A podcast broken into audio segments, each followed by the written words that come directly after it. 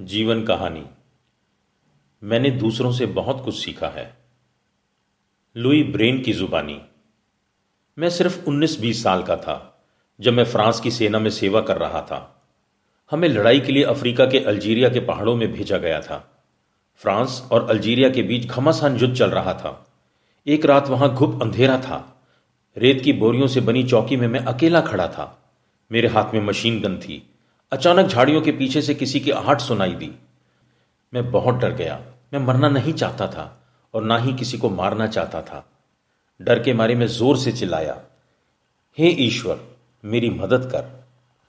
उस रात जो हुआ, उसने मुझे पूरी तरह हिलाकर रख दिया। तब से मैं परमेश्वर के बारे में और जानने की कोशिश करने लगा। लेकिन यह बताने से पहले कि उस रात आगे क्या हुआ, मैं आपको अपने बचपन के बारे में बताना चाहूँगा। और यह भी कि मेरे अंदर परमेश्वर को जानने की इच्छा कैसे जगी।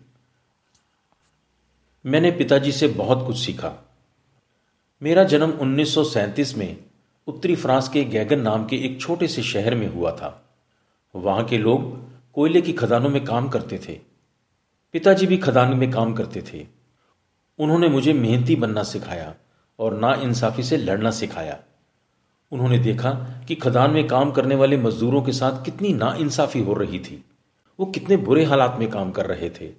इसलिए वे उनके हक के लिए लड़ते थे और धरने भी देते थे। वो पादरियों के भी खिलाफ थे। ये पादरी ऐशो आराम की ज़िंदगी जी रहे थे। फिर भी उन गरीब मजदूरों से खाना और पैसा मांगते थे।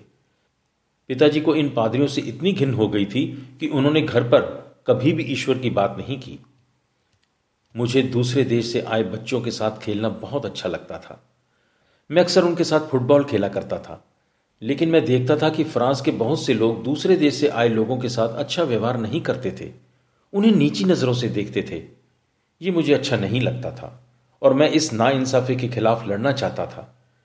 मेरी माँ भी फ्रांस से नहीं थी, वो पोलैंड से थी।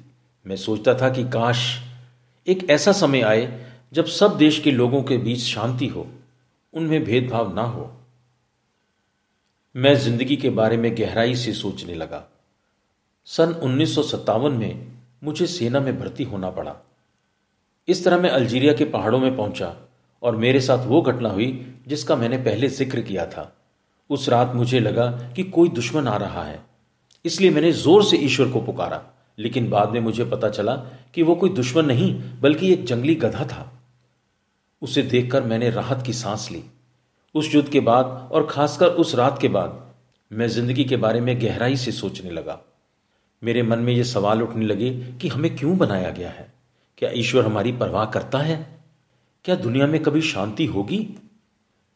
बाद में मैं छुट्टियों में अपने माता पिता के यहाँ पहुँच गया था। वहाँ मेरी मुलाकात एक यहोवा के साक्षी से हुई। उसने मुझे एक बाइबल दी।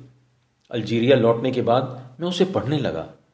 प्रकाशित वाक्य 21 के तीन और चार पढ़कर मैं हैरान रह गया।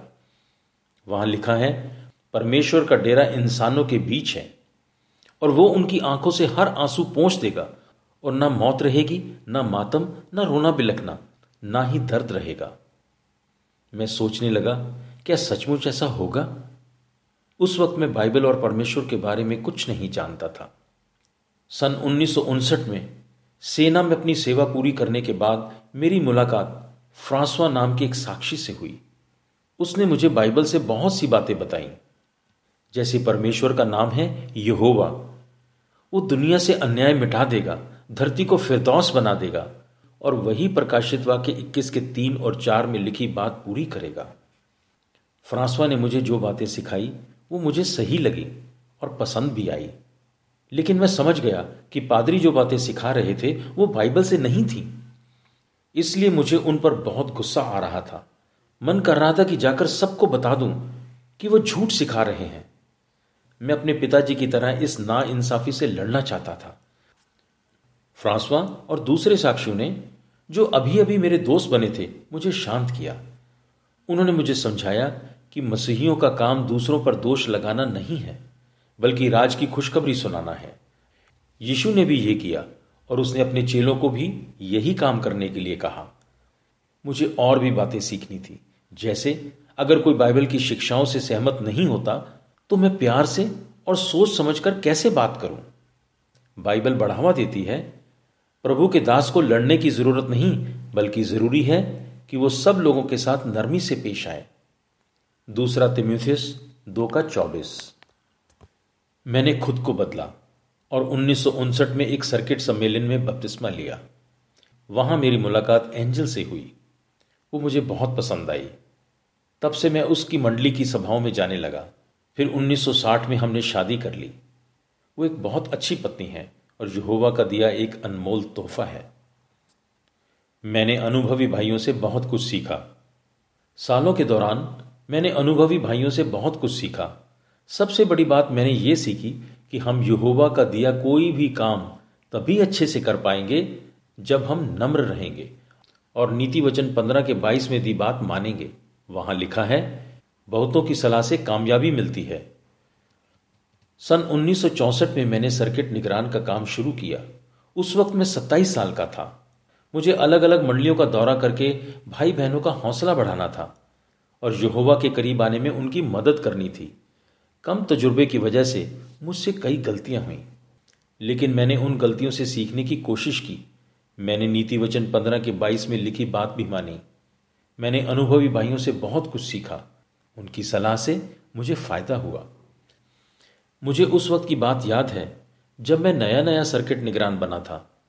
मैंने पेरिस की एक मंडली का दौरा पूरा किया था। एक अनुभवी भाई मेरे पास आए और उन्हें मुझसे पूछा क्या मैं अकेले में आपसे कुछ बात कर सकता हूँ? मैंने कहा, हाँ, ज़रूर। उन्होंने मुझसे पूछा, भाई लुई, डॉक्टर किसे देखता है? बीमार को या जो ठीक ठाक है? मैंने कहा, बीमार को। उन्होंने कहा, बिल्कुल सही।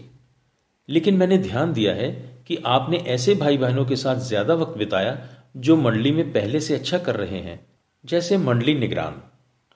लेकिन हमारी मंडली में बहुत से भाई बहन हैं जो निराश हैं नए नए सच्चाई में आए हैं या शर्मीले स्वभाव के हैं। अगर आप उनके साथ समय बिताएँगे या उनके घर खाना खाने जाएँगे तो उन्हें अच्छा लगेगा, उनका हौसला बढ़ेगा। मैं बहुत शुक्रगुजार था कि भाई ने मुझे इतनी अच्छी सलाह दी। मैं साफ़ देख रहा था कि यहोवा की भेड़ों से वो कितना प्यार करते हैं।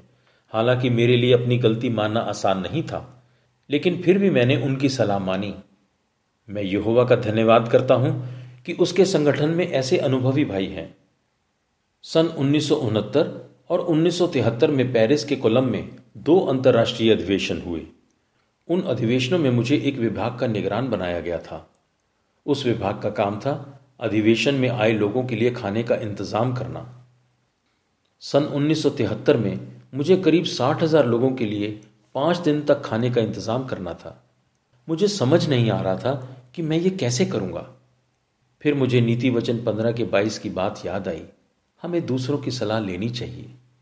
मैंने ऐसे अनुभवी भाइयों की सलाह ली, जो पहले किसान थे, बावर्ची थे, गोश्त बेचते थे और खरीदारी का काम करते थे। उनके साथ मिलकर मैं इतनी बड़ी ज़िम्मेदारी निभा पाया।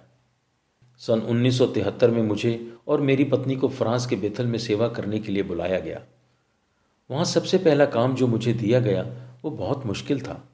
मुझे अफ्रीका के कैमरून देश में किसी तरह भाई बहनों तक किताबें, पत्रिकाएँ पहुंचानी थी। वहाँ 1970 से हमारे काम पर रोक लगी थी, जो उन्नीस सौ तिरानवे तक चली। मुझे लग रहा था कि यह काम मुझसे नहीं हो पाएगा। शाखा निगरान ने शायद भांप लिया कि मैं घबरा रहा हूँ। वो मेरे पास आए और उन्होंने कहा, कैमरून के भाइयों को इन किताबों, पत्रिकाओं की बहुत ज़रूरत है। हमें उनकी मदद करनी होगी। और हमने ऐसा ही किया।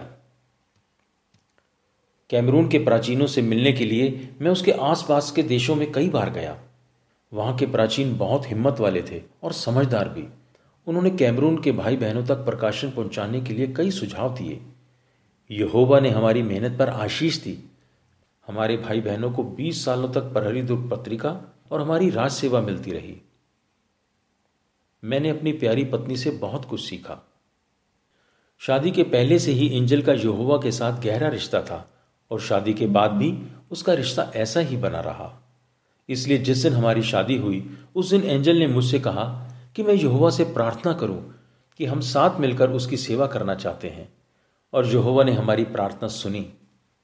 एंजल ने मुझे यहोवा पर भरोसा करते रहना सिखाया। सन 1973 में जब हमें बेथल आने के लिए कहा गया तो मेरा मन नहीं था।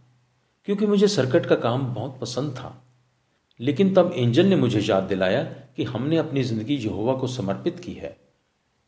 इसलिए यहोवा अपने संगठन के ज़रिए हमें जो भी काम देता है, हमें उसे करना चाहिए। उसकी बात बिल्कुल सही थी। इसलिए हम खुशी खुशी बेथल आ गए। मेरी पत्नी बहुत समझदार है और यहोवा से बहुत प्यार करती है। उसके इन गुणों की वजह से सालों से हमारा रिश्ता मज़बूत रहा है और हम ज़िंदगी में सही फैसले ले पा रहे हैं। एंजल अभी भी एक अच्छी पत्नी की तरह मेरा साथ दे रही है। हम संगठन के स्कूलों में जाना चाहते थे। इसलिए पचहत्तर की उम्र में हम दोनों ने अंग्रेज़ी सीखनी शुरू कर दी। हम एक अंग्रेज़ी मंडली में जाने लगे। नई भाषा सीखने के लिए वक्त निकालना मेरे लिए थोड़ा मुश्किल था, क्योंकि मैं फ्रांस की शाखा समिति का सदस्य था। लेकिन हम दोनों ने एक दूसरे की मदद की। आज हमारी उम्र अस्सी से ज़्यादा है। लेकिन हम अब भी अंग्रेज़ी और फ्रेंच भाषा में सभाओं की तैयारी करते हैं। प्रचार में और सभाओं में जाने की पूरी कोशिश करते हैं और यहोवा ने हमारी मेहनत पर आशीष दी है। सन 2017 में हमें एक बहुत बड़ी आशीष मिली। हमें शाखा समिति के सदस्यों और उनकी पत्नियों के लिए स्कूल में बुलाया गया। ये स्कूल पैटरसन के वाचटावर शिक्षा केंद्र में हुआ। यहोवा एक महान उपदेशक है। इसलिए वह बूढ़े जवान अपने सभी सेवकों को सबसे अच्छी शिक्षा देता है। मैंने अक्सर देखा है कि जब नौजवान यहोवा की सुनते हैं और अनुभवी भाई बहनों की सलाह मानते हैं तो वो अपनी ज़िंदगी में सही फैसले कर पाते हैं और यहोवा के अच्छे सेवक बनते हैं। नीति वचन नौ के नौ में भी यही बात बताई गई है। बुद्धिमान को समझा, वो और बुद्धिमान बनेगा। नेक इंसान को सिखा, वो सीख कर अपना ज्ञान बढ़ाएगा।